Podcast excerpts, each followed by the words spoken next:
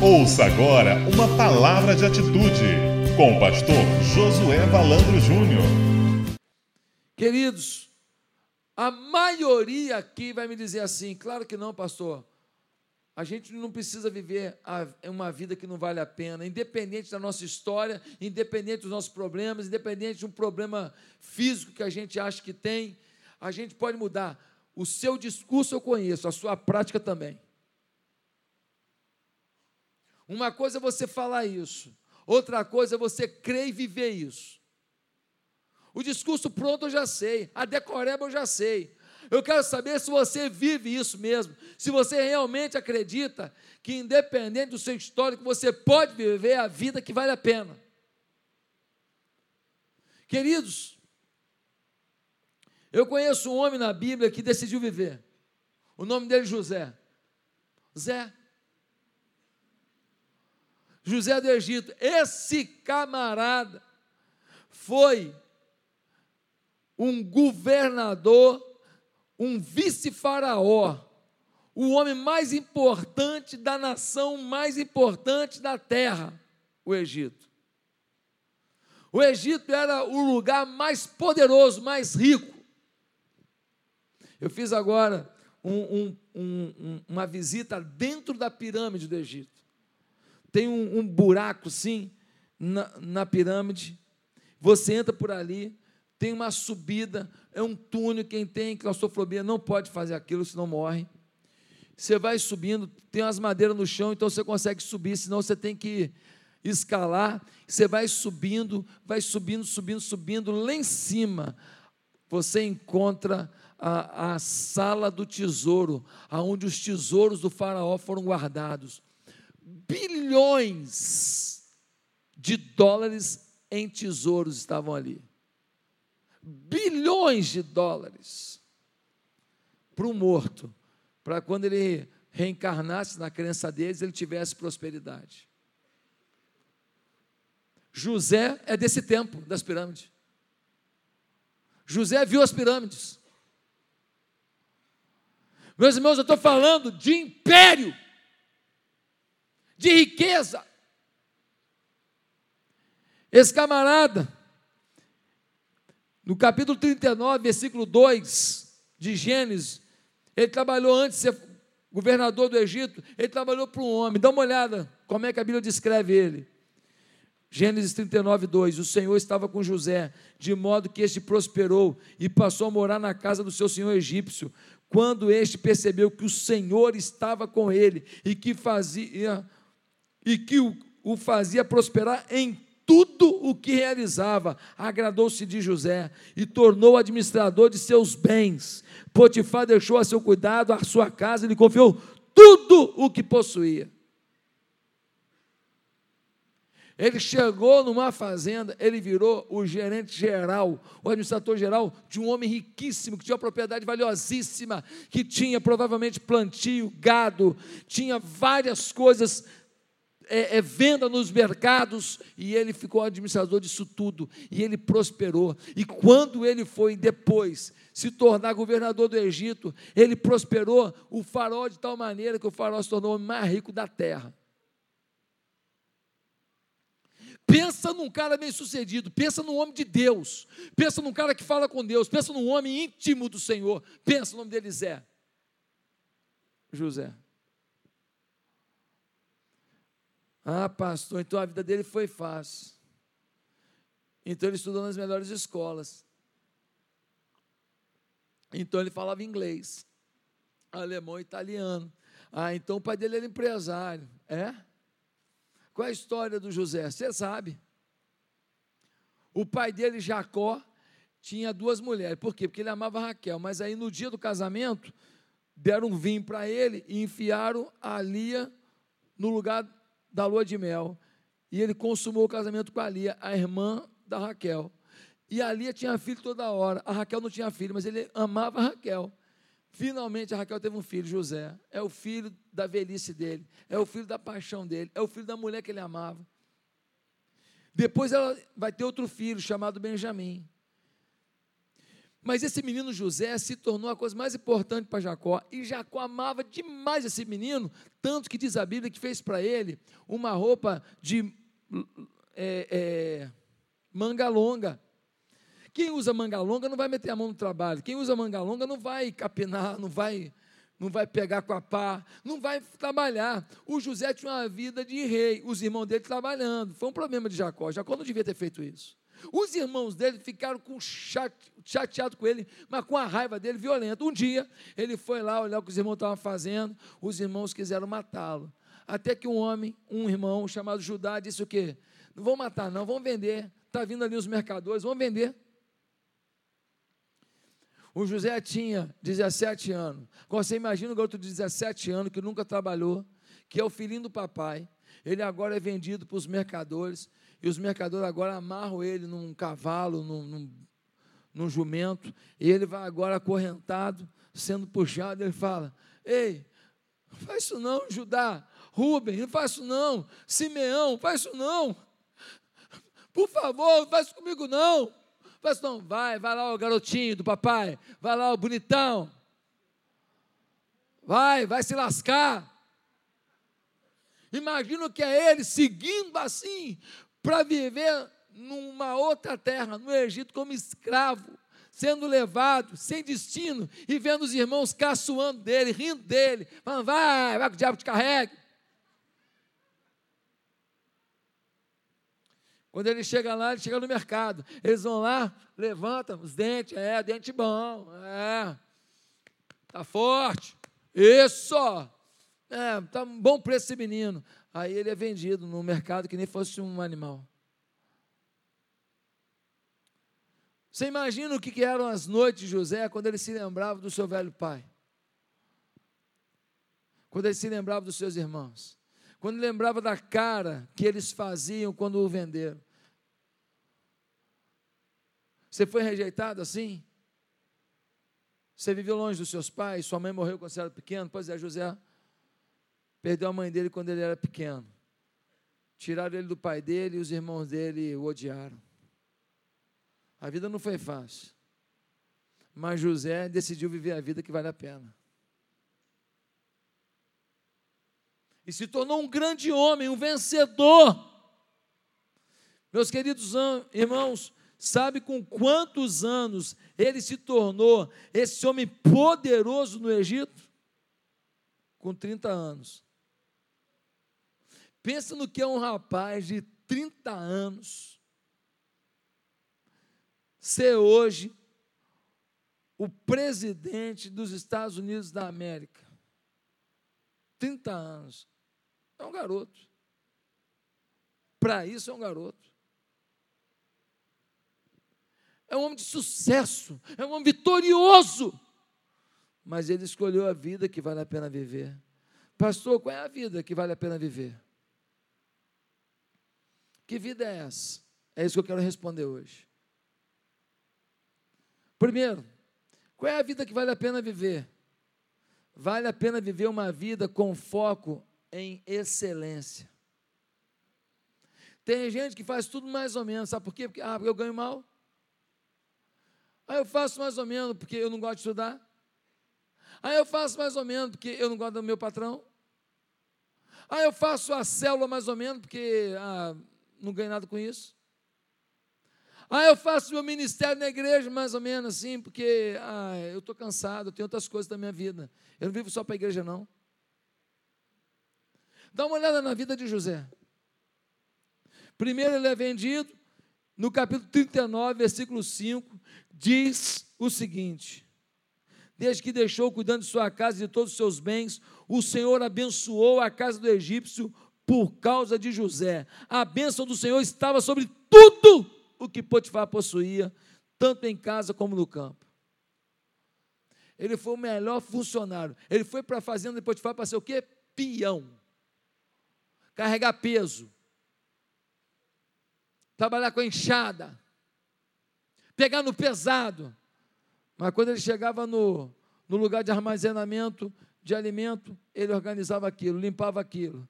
Quando era para trabalhar no capino, onde ele fazia, fazia tudo bonitinho, não desperdiçava semente. Quando era para poder fazer a área de vendas lá, ele botava banca, tudo bonitinho. Quando era para limpar a área dos funcionários, o lado dele tudo limpo, arrumado, organizado. E aí Potifar falou tudo que esse garoto bota a mão, prospera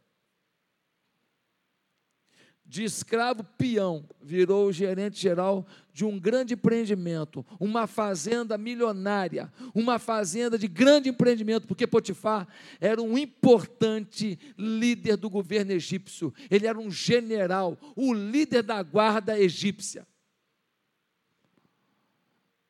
Mas aí a mulher de Potifar começou a olhar para ele. E quando a mulher de Potifar olhou para ele, falou para ele assim: É, garoto, você está indo, você tá indo bem, você está tchutchuco, você está bonito. E ela começa a dar em cima dele. Aí ele não fica com ela. O que, que ela faz? Fala que ele tentou agarrá-la. Por causa disso, ele é preso. Agora ele vai se entregar, né? Porque ninguém também é de ferro. Ele chega na cadeia, o que, que ele faz na cadeia? Já que eu vou ter que viver aqui, deixa eu viver a vida que vale a pena. Seu carcereiro, como é que eu faço para arrumar esse negócio aqui? Tem pano de chão nessa porcaria? Tem vassoura? Ei, vocês estão fazendo o que aí? Ô, gente, vamos organizar um futebol de salão? Vamos fazer uma competição qualquer? Vamos viver uma vida melhor aqui? Vamos ter um momento para um banho de sol? Vamos ter uma vida legal aqui. Ele começa a organizar tudo, ele começa a organizar a refeição, ele melhora a qualidade da refeição, ele arruma melhor aquele negócio, ele começa a organizar, ele começa a tirar a diversidade e colocar paz na cadeia. O carcereiro dá a chave e ele organiza tudo agora. Sabe por quê? Porque independente do lugar que ele estava, ele decidiu viver a vida que vale a pena. Um dia descobre que ele revela sonho. O faraó o chama. Ele vai até o faraó. O faraó fala para ele o que para ele? Eu estou tendo um sonho. Eu estou sonhando direto com sete espigas, com sete vacas gordas. Depois vem sete vacas magras e engolem as gordas. Eu sonho com sete espigas gordas. Depois vem sete espigas magras e engolem as gordas. E ninguém soube explicar isso. Me disseram que você explica. Ele fala assim: Eu não explico, não, mas meu Deus pode explicar. Ele não pega a honra do que não é dele ele é pé no chão. Ele é um homem temente a Deus. Ele fala aqui: ó, eu estava lá na prisão, eu fiz a minha barba. A Bíblia diz que ele fez a barba. Eu não tinha uma roupa legal para vir aqui, mas tinha uma calça que eu comprei na Rene antes de ser preso. E eu trouxe essa calça bonitinha aqui, e eu vim aqui para falar com o senhor. Eu estou arrumadinho, mas aqui, eu estou muito honrado de estar aqui, mas eu quero falar uma coisa para o senhor. Eu não sou nada, mas o meu Deus pode. O faraó fala assim: tá bom. Aí ele vai fazer uma oração: Deus me revela o sonho do faraó. Aí ele vira para o faraó e fala assim: aqui, a espiga gorda e a vaca gorda é a mesma coisa. São sete, né? Sete. São sete anos de prosperidade na terra. Tudo que plantar vai dar, vai chover, a terra vai ficar adubada sozinha, vai ser demais. As vacas magras e as espigas magras é a mesma coisa.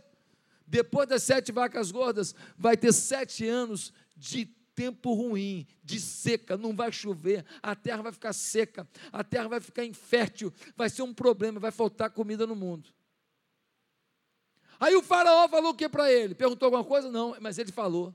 Sabe por quê? Porque um homem inteligente, um homem que preza pela excelência, ele vai além. Ele é proativo. Ele pensa na frente. Ele fala, inclusive, queria falar uma coisa para o senhor. Posso falar? Ele falou, pode. Se eu fosse o senhor, fazia o seguinte: durante sete anos, o senhor tira a quinta parte de tudo que for produzido e o senhor faz celeiros bem legais, com armazenamento bacana, com iluminação bacana, fresco, lugar que armazenar, bota uns caixotes assim, assim, assado, que é para poder não estragar o material, e o senhor bota lá durante os sete anos. Quando chegar os sete anos de escassez, o senhor vai ter mantimento para alimentar o seu povo todo, e vai sobrar mantimento aqui. Ele vira para o homem e fala assim, ele vira para o José e fala assim, onde eu ia encontrar um homem que tenha sabedoria divina? Meu Deus, olha o que ele falou. Olha o que ele viu naquele moço. Ele viu Deus. Ele fala assim: Pois é, a partir de hoje, em todo o Egito, a nação mais rica do mundo, não vai ter ninguém acima de você, só eu. Abaixo de mim, a autoridade do Egito é você. Meu irmão, é forte. É forte. Ele é excelente. Queridos, quero te, dar um, quero te dar um conselho de José. Quer um conselho? Dê o seu melhor ao mundo. Inventa um negócio. Faz um aplicativo que abençoe as pessoas. Monta uma empresa para dar emprego. Ganha dinheiro, mas faz coisa bem feita, com generosidade. Oferte o seu talento ao mundo. Saia da mesmice. Pastor, só quero ganhar meu pagar minhas contas e viajar nas férias. Você está sendo medíocre. Sabe medíocre? É viver na, no nível médio. É ridículo isso. Querido, você tem que ter um foco na excelência. Pastor, por quê? Porque um homem que não dá a sua excelência ao que faz, um dia se sentirá frustrado. É muito duro você perder um casamento porque você não fez o caminho para o seu casamento avançar. E depois você fala assim: foi eu que fiz besteira mesmo.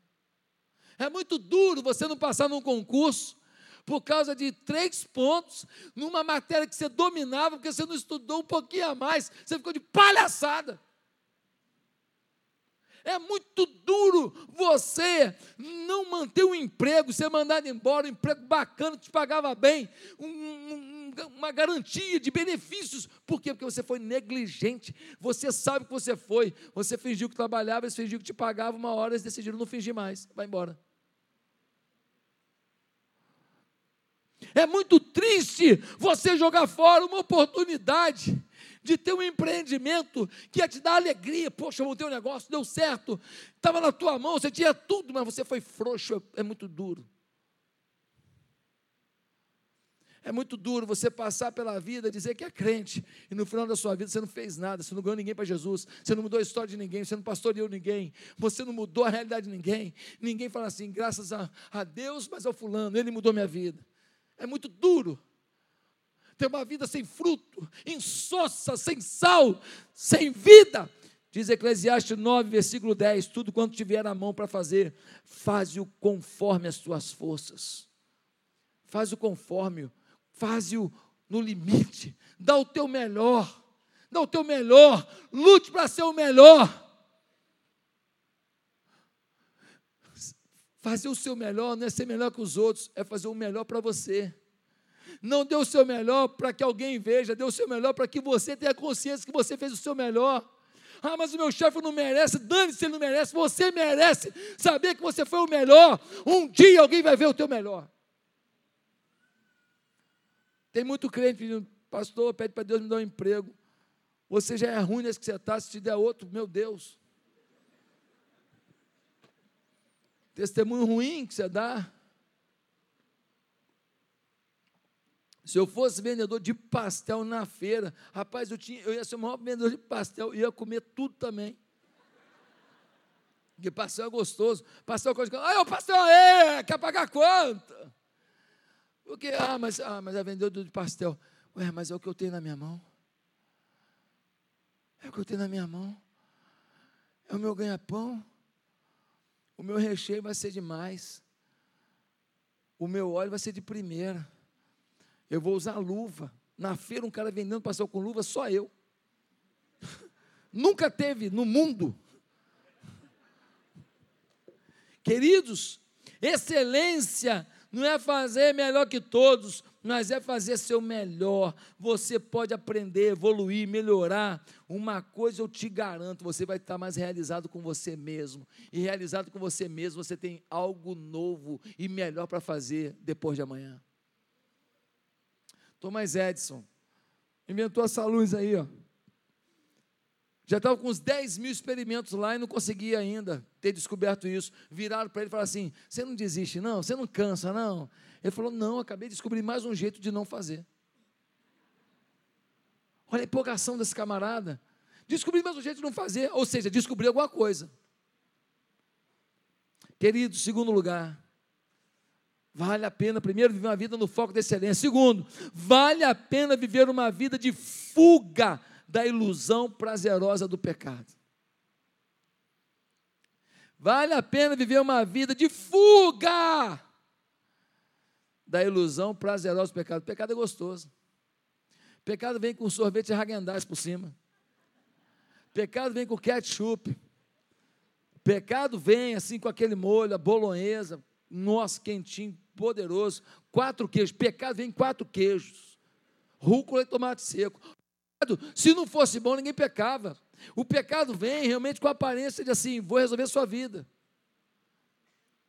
Você vai fazer um pecado aqui, olha, cinco minutos de pecado, mas você vai ser o cara mais feliz do mundo. O pecado tem essa coisa de nos enganar e já sabemos que é mentira.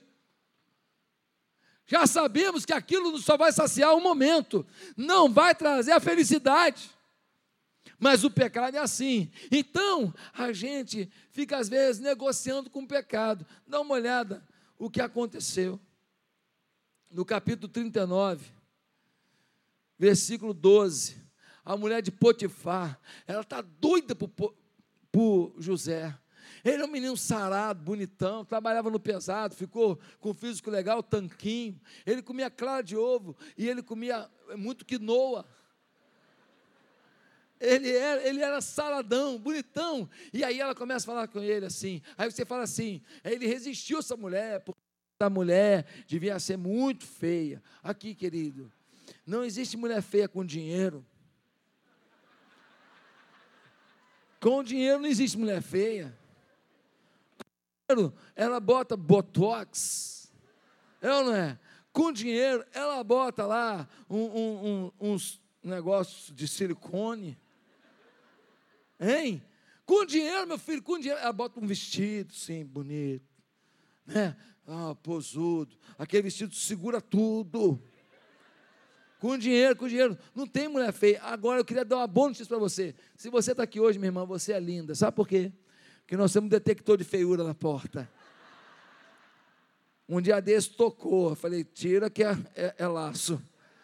Mas você entrou e não tocou. Você é bonito. Os homens que estão aqui são bonitos. Você, careca, você é lindo, careca. Eita, você mais, mais magrinho, mais gordinho, não importa. Deus nos fez. Então é o seguinte: essa mulher, ela é sensual, ela é provocante, ela é uma egípcia. O egípcio ele tem essa coisa da sensualidade e ela está investindo, mas ele está resistindo. Um dia, ela vai e manda todos os funcionários sair da casa. E aí ela vai e encontra com José. Ela tranca a porta e fala: Você hoje vai se deitar comigo. O que, que José fez? Conversou? Olha só, acho que melhor não. Será que não vai dar problema? Será que Potifar vai ficar chateado? Meu irmão, se você negociar com o pecado, perdeu. Você sabe a sua hora de fraqueza. O que, que ele fez? Versículo 12. Diz assim: olha. Ela o agarrou pelo manto e voltou a convidá-lo. Vamos, deite-se comigo. Mas ele fugiu da casa, deixando o manto na mão dela. Meu irmão, com a sua área vulnerável, só tem um caminho para você: fuga. Na sua área vulnerável, se você negociar, perdeu. Se você quiser ser o educadinho, perdeu. Se você quiser é, conversar demais, já era. Esse homem aprendeu que ele tinha que fugir. Agora, por que ele teve que fugir? Sabe por quê? Porque ele foi abençoado. Ele agora se vestia melhor. Ele foi no outlet em Orlando, comprou umas roupas bacanas pra caramba. Botou um relógio legal. Ele estava bonito agora. Ele estava bem cuidado. Ele agora é importante. Ele recebe elogio. Toda vitória traz uma tentação. Toda vitória coloca você em risco. Você trocou de carro, trocou de apartamento, botou uma roupa melhor, está mais bonito, botou um silicone. Toda vitória faz uma tentação. E ele fez o quê? Fugiu. Hoje, toda vez que a gente fala alguma coisa contra o pecado, ele chama a gente de quê? De religioso. Você fala contra o sexo, fala do casamento, você é religioso. Você fala contra a bebida, você é religioso. Aqui, ó, cara que quer beber, pode beber. Agora, se um filho meu beber, não bote a culpa na minha conta. Porque ele não aprendeu comigo. Ah, pastor, mas eu tenho controle. Você tem controle, seu filho vai ter? Eu não sei, tomara que tenha. Tem umas coisas que a gente semeia e a gente não sabe se vai colher, mas pode colher. Cuidado, cuidado com aquele barzinho na sua casa. Cuidado. Ah, mas você é, você é religioso, eu sou religioso. Quando o apóstolo Paulo disse assim, quando ele foi taxativo, não vos embriagueis com vinho. Ele disse qual é a taxa? Não, só disse, ó, cuidado, esse negócio embriaga, hein? Será que ele estava sendo ignorante? Quando o salmista diz assim, bem-aventurado o varão que não anda segundo o conselho dos ímpios, nem se assenta na roda da boate. Não está lá? Né? Nem se assenta na roda dos escarnecedores, né? nem se assenta na roda da boate, nem se assenta na roda de samba lá, daquelas mulatonas lá dançando na sua frente e tal. Quando a Bíblia disse isso, o salmista, ele é religioso? Ele é religioso? Quando Jesus diz assim, você não pode amar a Deus e a mamão ao mesmo tempo. O que, que estava dizendo? Estava dizendo que alguns aqui, quanto mais dinheiro tem, mais trabalho tem. Quanto mais dinheiro tem, mais escravo do tempo acabam se tornando. Quanto mais dinheiro tem, menos tempo para ele mesmo tem, menos tempo para a família tem, menos tempo para a mulher tem, menos tempo para poder é, ver o pôr do sol tem. Isso é amar o dinheiro, porque se você tem mais dinheiro, você teoricamente não precisaria trabalhar mais. Você poderia servir mais as pessoas, ajudar mais as pessoas, e não ficar agora 18 horas por dia quando você já tem dinheiro. Agora, quem está tendo que pagar a conta do filho no hospital, eu entendo trabalhar 18 horas naquele período para poder pagar uma conta, eu entendo. É a realidade da sua vida? Não. Então, cuidado, que você pode estar amando a mamão. Agora, será que Jesus estava falando bobagem quando ele falou isso? Será que ele estava falando bobagem? Meus irmãos, que mania é essa de chamar de quadrado, de religioso, quem denuncia o pecado? O teu pecado, água, mata algo em você. O pecado, já disse, é uma bola de mel. Você vai lambendo, lambendo, oh, pecado, é mel. No meio do pecado, essa bola de mel tem uma caveira, é morte. Todo pecado mata alguma coisa na sua vida. Já falei isso aqui mata seu casamento, mata sua paz, mata sua vida com seus filhos, mata seus sonhos, mata sua comunhão com Deus. Um rapaz, ele se afastou da igreja. Ele era um talento na música, ele cantava pra caramba, ele, poxa, olha, era, era demais o cara, fera. Ele se afastou da igreja, a família dele ficou triste, a igreja ficou triste, todo mundo chorou. Mas ele falou: Vou viver o mundo ele decidiu viver a homossexualidade. A igreja perdoaria, porque Deus pode lavar e remir qualquer pecado. A igreja o abraçaria, independente do pecado. Mas ele falou: Vou viver minha vida, eu não quero a igreja. Anos depois, ele voltou para a igreja. Glória a Deus. Que alegria aquele moço que foi para o mundo, que eu conheci, um talento, ele voltou para a igreja, que bênção! Só tem um detalhe. Ele voltou com uma doença que não tem cura. Só tem um detalhe. Ele voltou ferido. Ele voltou sem alegria. Aquele homem que cantava parou de cantar. Aquele talento secou. Vale a pena? Vale a pena jogar fora a sua vida por causa de alguns momentos de prazer? Vale a pena? Vale a pena perder a sua família, ter um conflito danado, uma guerra judicial por causa de um prazer de momento? Vale a pena? Vale a pena viver a vida de fuga da ilusão prazerosa do pecado. Terceiro lugar, vale a pena viver a vida perdoadora. Nós temos uma mania de falar assim: me magoou, eu tenho direito de me vingar. Você tem direito, mas perdoar é abrir mão do direito. O que é perdoar? Abrir mão do direito. É isso. Ah, pastor, mas eu estou ressentido. Eu não vou perdoar, não, porque eu estou ressentido com a pessoa. Aqui, ressentimento é tomar veneno e torcer para o outro morrer. Você está ressentido, está tomando 15 Rivotril. O cara que te magoou está ferindo a vida. E falar nisso, ele falou para mim que estava chegando de Angra daqui a pouco. Ele está tranquilo, ele nem sabe que te magoou tanto. E você está tomando um monte de remédio, você está com pressão alta, tudo. Por quê? Porque você não quer perdoar. Meus amados irmãos, dá uma olhada no que aconteceu na vida de José. Pensa num cara que tem motivo para odiar os irmãos. O nome dele, José. Com 17 anos ele é vendido.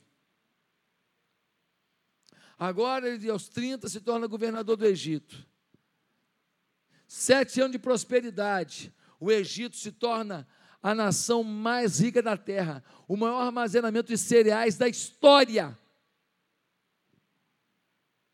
Dois anos depois da crise, da seca, faltou comida nas terras de Jacó, seu pai e dos seus irmãos. Jacó fala: vão até o Egito comprar comida para a gente, senão nós vamos morrer. Ele tem 11 filhos, porque José ele pensa que morreu. E agora os dez filhos vão até o Egito. O irmão mais novo, que é irmão por parte de mãe também, Benjamim, fica com Jacó. Os dez vão. Eles passam por José. Eles não reconhecem. José está com roupa de egípcio, cabelo de egípcio, barba de egípcio, tudo de egípcio. Eles não reconhecem. Mas José reconhece. Pastor, será que ele tinha perdoado seus irmãos? Eu acho que sim. Eu acho que sim, por causa do nome dos filhos dele. Primeiro nome, Manassés, significa Deus me fez esquecer. Segundo filho dele, o nome Efraim, significa Deus me fez prosperar. De alguma maneira, José está dizendo aqui: Deus me fez esquecer o que fizeram comigo e eu prosperei nessa terra, está tudo bem. Meus irmãos, uma coisa é você perdoar, outra coisa é você ver quem te magoou quem riu da tua tristeza. Quando ele vê os irmãos, alguma coisa mexe dentro dele. Pode vir alguém aqui para o teclado. Alguma coisa mexe dentro dele. E aí o José, ele agora, ele chama os irmãos e fala assim aqui, vocês estão com cara de espiões. Não, senhor, nós não somos espiões, não. Estão com cara de espiões. Vocês vieram espiar a terra. Ele está provocando para ver o que eles vão falar. E aí ele está falando com eles com o intérprete para uh, o, o, hebraico, mas na verdade ele sabe falar a língua deles, mas ele está usando intérprete porque ele está disfarçando. E ele escuta os irmãos falando com o outro. Olha aí, ó. Nós somos acabar com a vida do nosso irmão do José. Olha que porcaria que está acontecendo agora, ó. Isso, isso é Deus ó, punindo a gente. Ele se controla, controla as emoções. E ele fala: vocês são espiões? Não, não somos, não. Nós viemos aqui comprar comida para o nosso pai não morrer. Pai de vocês está vivo? Tá. Vocês têm mais alguém? Temos um irmão mais novo. José fala assim: então é o seguinte, vocês vão até a casa do pai de vocês e vão trazer o irmão mais novo aqui, para provar que vocês estão falando a verdade. Se não, eu não vou liberar um de vocês, um de vocês vai ficar preso aqui comigo. E aí Simeão ficou preso. Eles voltam até a casa do pai e falam: Pai, Simeão não veio. Eu já perdi José. Vocês falaram que as feras comeram José. Vocês me deram uma roupa ensanguentada e disseram que era José. Agora Simeão ficou lá. E aí? E aí que nós temos que levar Benjamim lá, o seu filho caçula. Se não levar Benjamim, eles vão deixar o, o Simeão preso, porque ele não acreditou na gente. Jacó fala: não, não vai levar meu caçula, não. Já morreu José, não vou perder mais um filho, não. Não. Só que a comida acaba. A comida acaba e eles falam: Pai, a comida acabou. Não tem mais trigo. Nós temos que voltar lá para a gente poder provar que Benjamim é nosso irmão e assim ele liberar o Simeão e a gente comprar comida. O Jacó não tem escolha e fala: Olha, por favor, traga Benjamim de volta. E eles dizem: Nós vamos trazer Benjamim de qualquer jeito. Eles voltam, quando eles chegam lá, que José vê Benjamim, diz o texto que o seu coração fica mexido. É o seu irmãozinho, ele viu o molequinho, ele brincava com o irmão. É filho do pai de pai e de mãe, é o seu caçulinha. Diz a Bíblia que ele sai da sala e chora no quarto, bate na cama. Mas ele lava o rosto e volta. Ele fala: Já vi que vocês estão falando a verdade, vamos almoçar. Prepara um almoço, entrega um mantimento. E aí ele fala assim para os seus guardas: Coloquem a minha taça de prata na mochila do Benjamim. Quando eles estão saindo da cidade, a polícia do Egito vai até eles e fala assim: Vocês estão pagando o bem com o mal? De que, que você está falando? Ué, José, o governador deu. José, o outro nome que ele usava, né? O governador deu a vocês um almoço e vocês roubaram a taça de prata dele? Não, a gente não fez isso não. Então nós vamos conferir. E quem a gente vê com a taça de prata vai ser escravo do nosso governador. Eles estão tranquilos que nenhum deles faria isso. Olharam numa mochila, na outra, na outra. Quando olharam na mochila de Benjamim, está lá a taça. Os policiais tinham colocado. Há um desespero. Eles voltam e falam com José: Por favor, moço, o nosso irmão mais velho, mais novo, o nosso pai é velho. Se ele tiver essa decepção, ele vai morrer. Aí Judá, aquele que falou, vamos vender ele, aquele, diz assim: por favor, governador, libera o meu irmão mais novo. Eu fico aqui. Eu nunca mais vejo meus filhos, minhas, minha mulher, eu não vejo ninguém. Eu fico aqui como seu escravo, mas por favor, libera o meu irmão. Quando José vê o quebrantamento, o desespero deles, ele dá um grito de choro. E agora em hebraico ele diz: Eu sou José. Meus irmãos, quando ele diz eu sou José, imagina a cena. Como é que é mesmo? Challenge, como é que é mesmo? Quando fica parado. Hã? Mannequin Challenge. Esses caras todos assim, ó.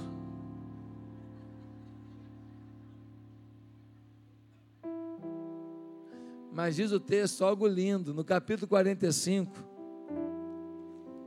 versículo 4, José diz assim: Chegai-vos a mim. Esse chegai-vos não é cheguem perto. Esse chegai-vos no hebraico significa chegue para minha intimidade. Ele abraça os irmãos. Chega perto. Vocês são meus irmãos. O choro toma José. Eles falam: perdoa a gente perdoa a gente, a gente vive esse fantasma. Desde aquele dia, ele fala: estão perdoados já. Cheguem perto, deixa eu abraçar vocês. Ele se agarra com os irmãos. E aí no versículo 5, ele fala assim: Eu não quero mais viver longe de vocês. Queria fazer um pedido. Vamos buscar papai. Busquem suas esposas, seus filhos, seus netos, tragam todo mundo. Eu vou reservar para vocês a melhor terra aqui do Egito, a terra de Gozen. E eu vou dar para vocês terra, casa, tudo. Vocês vão viver numa boa aqui. Eu vou cuidar de vocês. Meus amados irmãos, José sabia que vale a pena viver a vida do perdão. Infelizmente, algumas pessoas nunca mais empreenderam nada, nunca mais foram desafiados a nada, nunca mais se sentiram usados por Deus, nunca mais tiveram uma oração de fervor, nunca mais acreditaram no milagre, nunca mais se sentiram dominados por uma paixão de Deus, nunca mais, sabe por quê? Porque não perdoaram. Não vale a pena. Vale a pena carregar as pessoas nas costas ah, pastor, o senhor não sabe o que ele fez comigo. Tá, foi ruim. E aí? E aí que eu não quero perdoar. Ah, o que, que você quer com isso? Não, eu quero, eu quero não perdoar, mas tá, por quê? Não, porque eu não consigo. Você não consegue, por quê? Não, porque foi muito difícil. Tá, mas e daí? Pastor, você está maluco? Não, não estou maluco. Maluco é você de ficar alimentando um sentimento ruim por uma pessoa que um dia fez uma coisa tão ruim para você. E agora ela fica tão viva na sua vida. E toda vez que você escuta esse nome, você está lá no Bora Bora. Você está lá no chalé, lá em Bora Bora, comendo caviar. E aí a pessoa que fez uma coisa com você se chama Geraldo. E aí, de repente, tem lá um brasileiro trabalhando como pescador lá em Bora Bora. E alguém fala assim: Geraldo, acabaram as suas férias. Desculpa quem chama Geraldo, foi só, podia ser Josué, tá? Foi mal. Acabaram as suas férias. Você está num dia feliz assim, aquele dia que você está empolgado. Hoje eu vou vender 2 bilhões de dólares. Hoje eu, tô, hoje eu sou o cara. Aí, de repente, o Facebook tem essa mania de mandar uma foto para te lembrar um negócio do passado, lembra?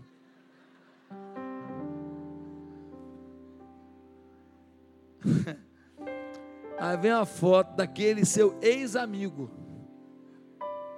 Parece que foi o cão que mandou aquela foto. Vem assim, baicão.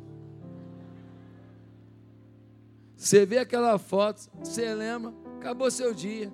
Você ia vender 2 bilhões de dólares, agora você não vende nem duas figurinhas repetidas. Você, você não consegue. Meus amados irmãos, não vale a pena viver uma vida sem perdoar. Pastor, já te magoaram? Já. Já fizeram algumas coisas que ficou triste? Sim. E aí? E aí que eu decidi viver a vida que vale a pena. Se eu for deixar meu coração ficar com cada pessoa que fala uma bobagem, que fala uma besteira, que ofende, eu vou partir meu coração em tantos pedaços que eu não vou ter nem como recolher nem o FedEx consegue entregar isso tudo na minha casa. Ei, decida ser feliz, libera perdão, mas ele não vale nada. Libera perdão para quem não vale nada. Ah, de repente ele vale alguma coisa. Libera perdão para quem de repente vale alguma coisa. Libera perdão. Vai viver em paz. Vai viver em paz. Em quarto lugar, Vale a pena viver a vida de valorização da sua família. José não perdoou qualquer pessoa, não. Sabe quem ele perdoa? Os seus irmãos. Ele perdoou sua gente. Ele perdoou seu povo. Ele perdoou seu sangue. Temos uma história na infância. Temos o mesmo pai, somos filhos de Jacó. Nós não podemos ficar separados. O nosso pai está velho e a gente desunido. Não, vamos estar tá junto. Quantas pessoas que não valorizam a sua família? Ouve a opinião de todo mundo. Todo mundo está certo, menos a família. Tem mulher que é simpática com todo mundo, mas quando o marido dá uma opinião, meu Deus, parece que o cão que falou. Tem homem que lá no futebol ele leva a chuteira dele para o amigo, ele empresta o meião dele, depois o meião volta todo fedido, cheio de frieira. Mas com a mulher dele, ele é incapaz de falar: amor, vai lavando que eu vou secando aqui. Ué, tá ficando maluco? Ela pode até infartar se você fizer isso. Ele é incapaz de um gesto de generosidade, ele é incapaz de falar uma coisa terna, ele é incapaz de ter um gesto assim, de quebrantamento, é olho por olho, dente por dente. Aqui, decida perder as disputas de ego da sua família. Decida perder as disputas de ego, decida ganhar as disputas de amor. Queridos, chega uma hora que você vê que nada vale se não for a família. Chega uma hora que você fala que se eu conquistar o mundo, perder a família, puxa vida. Não valeu. Nós somos muito pequenos, muito falhos, muito limitados. Mas uma burrice nós não podemos cometer é não valorizar a nossa família.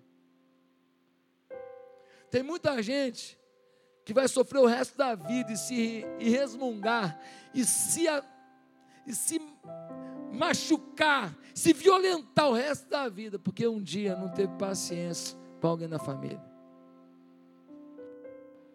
Lute pelo seu filho. Ame por ele, porque já que ele não tem amor por você, ame por ele. Ame seu marido. Ame por ele, já que ele está sendo grosso, não está sendo honesto, não está sendo bom. Ame por ele. Ame sua mulher. Ah, pastor, mas é muita mulher bonita me dando mole, pastor. Ela tem que valorizar o pedaço aqui.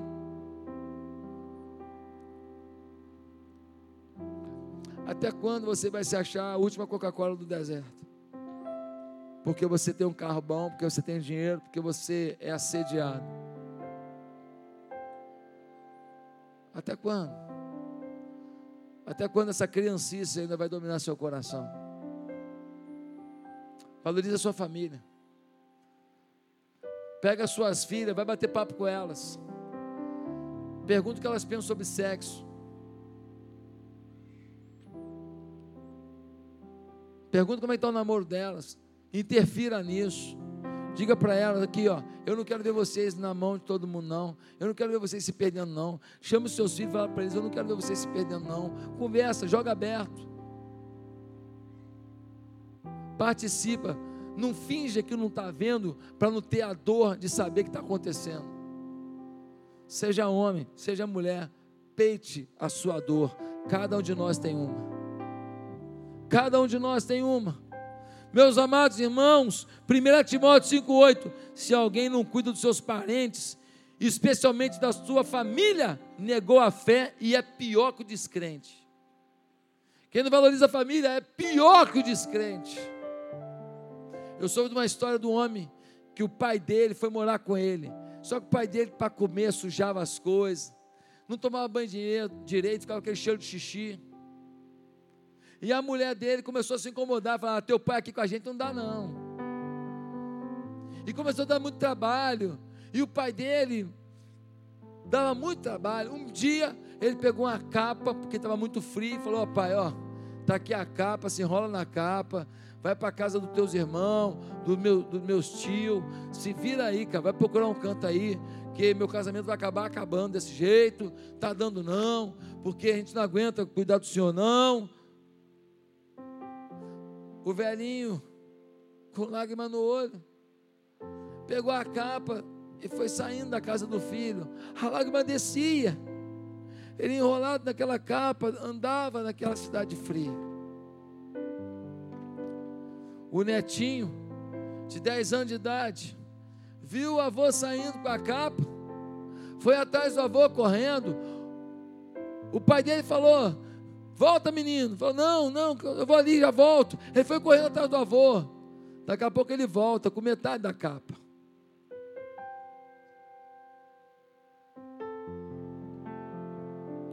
O pai do menino falou, mas o que, que, é isso? Ah, é metade da capa, eu pedi para o vovô. Mas rapaz, o seu avô saiu no frio. Estava precisando da capa e você ainda foi lá e pegou, pegou metade da capa do seu avô. Foi. Por que você fez isso? Ah, eu já vou guardar para dar para o senhor quando eu te mandar embora.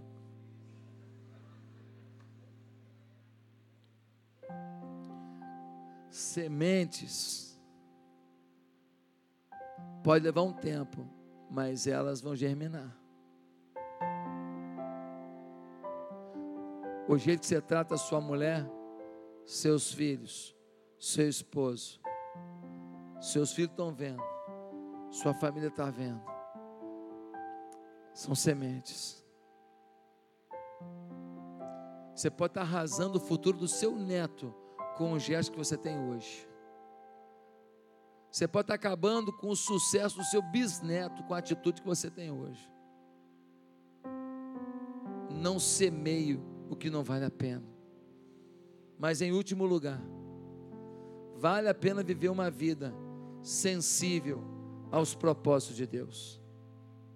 Quando ele encontrou os, os irmãos dele, aí os irmãos dele, mas a gente fez besteira com você. Olha o que ele vai falar no capítulo 45, versículos 5 a 8. Ele vai dizer uma coisa linda, e eu vou terminar aqui. Ele vai dizer assim: Agora não se aflijam nem se recriminem por terem me vendido para cá, pois foi para salvar vidas que Deus me enviou diante de vocês. Já houve dois anos de fome na terra, e nos próximos cinco anos não haverá cultivo nem colheita, mas Deus, Deus me enviou à frente de vocês para lhes preservar um remanescente nessa terra e para salvar-lhes a vida com grande livramento. Assim, não foram vocês que me mandaram para cá, mas sim o próprio Deus. Ele me tornou ministro de Faraó e me fez administrador de todo o palácio e governador de todo o Egito. José pensou aqui, com 30 anos, ser governador de todo o Egito, sair da prisão no mesmo dia virar governador do Egito. Ele falou: só Deus. Ele não é burro falar assim, sou eu. Eu sou fera mesmo para revelações, hein? Eita. Ele não é burro, ele falou assim: só Deus. Eu estava na prisão de manhã. Falaram que o farol queria me ver. Eu fiz a minha barba, botei minha calça surrada da Rene, botei minha camisinha da Hering furada. E fui lá. Pois não, faraó, você pode revelar um sonho? Meu Deus pode. Eu revelei e dei para ele uma estratégia de reino. Meus irmãos, sabe quem foi José? O maior administrador da história. Tinha tanta fartura no Egito que ele foi vendendo e comprando as propriedades. Ele comprou todo o território do Egito para Faraó. Não tinha uma ONG, não tinha uma multinacional, não tinha uma empresa que tinha um pedacinho de terra no Egito mais. Era tudo de Faraó. O Faraó se tornou dono de cada cantinho do Egito. Seria hoje uma pessoa comprou o Brasil inteiro para uma pessoa. Nunca o administrador teve uma gestão tão poderosa na história. Mas esse camarada sabia que era por Deus que ele fazia isso. E você? Você está vivendo uma vida que vale a pena? Sua vida tem foco na excelência? Você foge da ilusão prazerosa do pecado? Você vive uma vida perdoadora? Me diga uma coisa: você tem valorizado a sua família? Ei, você consegue perceber os propósitos de Deus na sua vida? Pastor, eu fui abandonada. Pastor, eu, eu perdi meu pai na infância, pastor, eu passei fome, pastor, eu morei numa casa muito pobre, tinha goteira, pastor, eu passei dificuldade aqui. Você consegue chegar a propósito de Deus na sua vida? Olha o que ele disse: vocês fizeram besteira de me vender, mas Deus tinha propósito. Deus pega as suas dores, seus sofrimentos e faz propósito. Deus pega as suas perdas e faz propósito. Deus pega as suas experiências danosas, tristes e coloca propósito. Você acredita nisso? Esse é o Deus que nós conhecemos, um Deus que tem propósito, mas tem que ter sensibilidade para ver isso. Quero concluir essa mensagem perguntando: e aí? Fala para mim, que vida você tem vivido? Uma vida que vale a pena? Vale a pena? Curva a sua cabeça. Quero perguntar agora: quantas pessoas aqui nessa noite foram tocadas por Deus? E estão decididos a ter uma comunhão maior com Jesus? Estão tocados pelo Espírito Santo, estão dizendo: Olha, eu quero viver uma vida que vale a pena. Eu quero que Jesus diga como vou conduzir minha vida, aonde devo ir, como devo fazer. Eu quero ter uma vida mais íntima de Deus. Eu quero estar sensível à voz dele. Eu não quero deixar minhas frustrações serem minha identidade. Não, minhas frustrações serão minha oportunidade de não repetir erros que cometeram comigo. Será minha experiência para me desvencilhar de erros que fizeram comigo. Eu não vou fazer das minhas dores minha identidade. Olha, eu sou dolorido. Não! Eu vou viver na excelência de Deus. Eu vou viver nos propósitos de Deus. Quem quer hoje começar uma nova vida em Jesus? Você quer? Repete comigo essa oração, ninguém precisa ouvir. Diga assim: Santo Deus, nessa noite, eu me arrependo dos meus pecados. E eu declaro que nenhuma frustração e angústia e abandono e erro da minha vida vai determinar quem eu vou ser. Porque eu me coloco nos propósitos de Deus nessa hora. Eu me curvo diante do Senhor nessa hora. Eu me arrependo dos meus pecados. Eu decido viver uma vida de excelência. Porque eu tenho algo a fazer, eu tenho algo a inventar, eu tenho algo a, a dar ao mundo. Eu serei melhor. Muda a minha história, Senhor. Eu quero viver uma vida que vale a pena. Em nome de Jesus. Amém.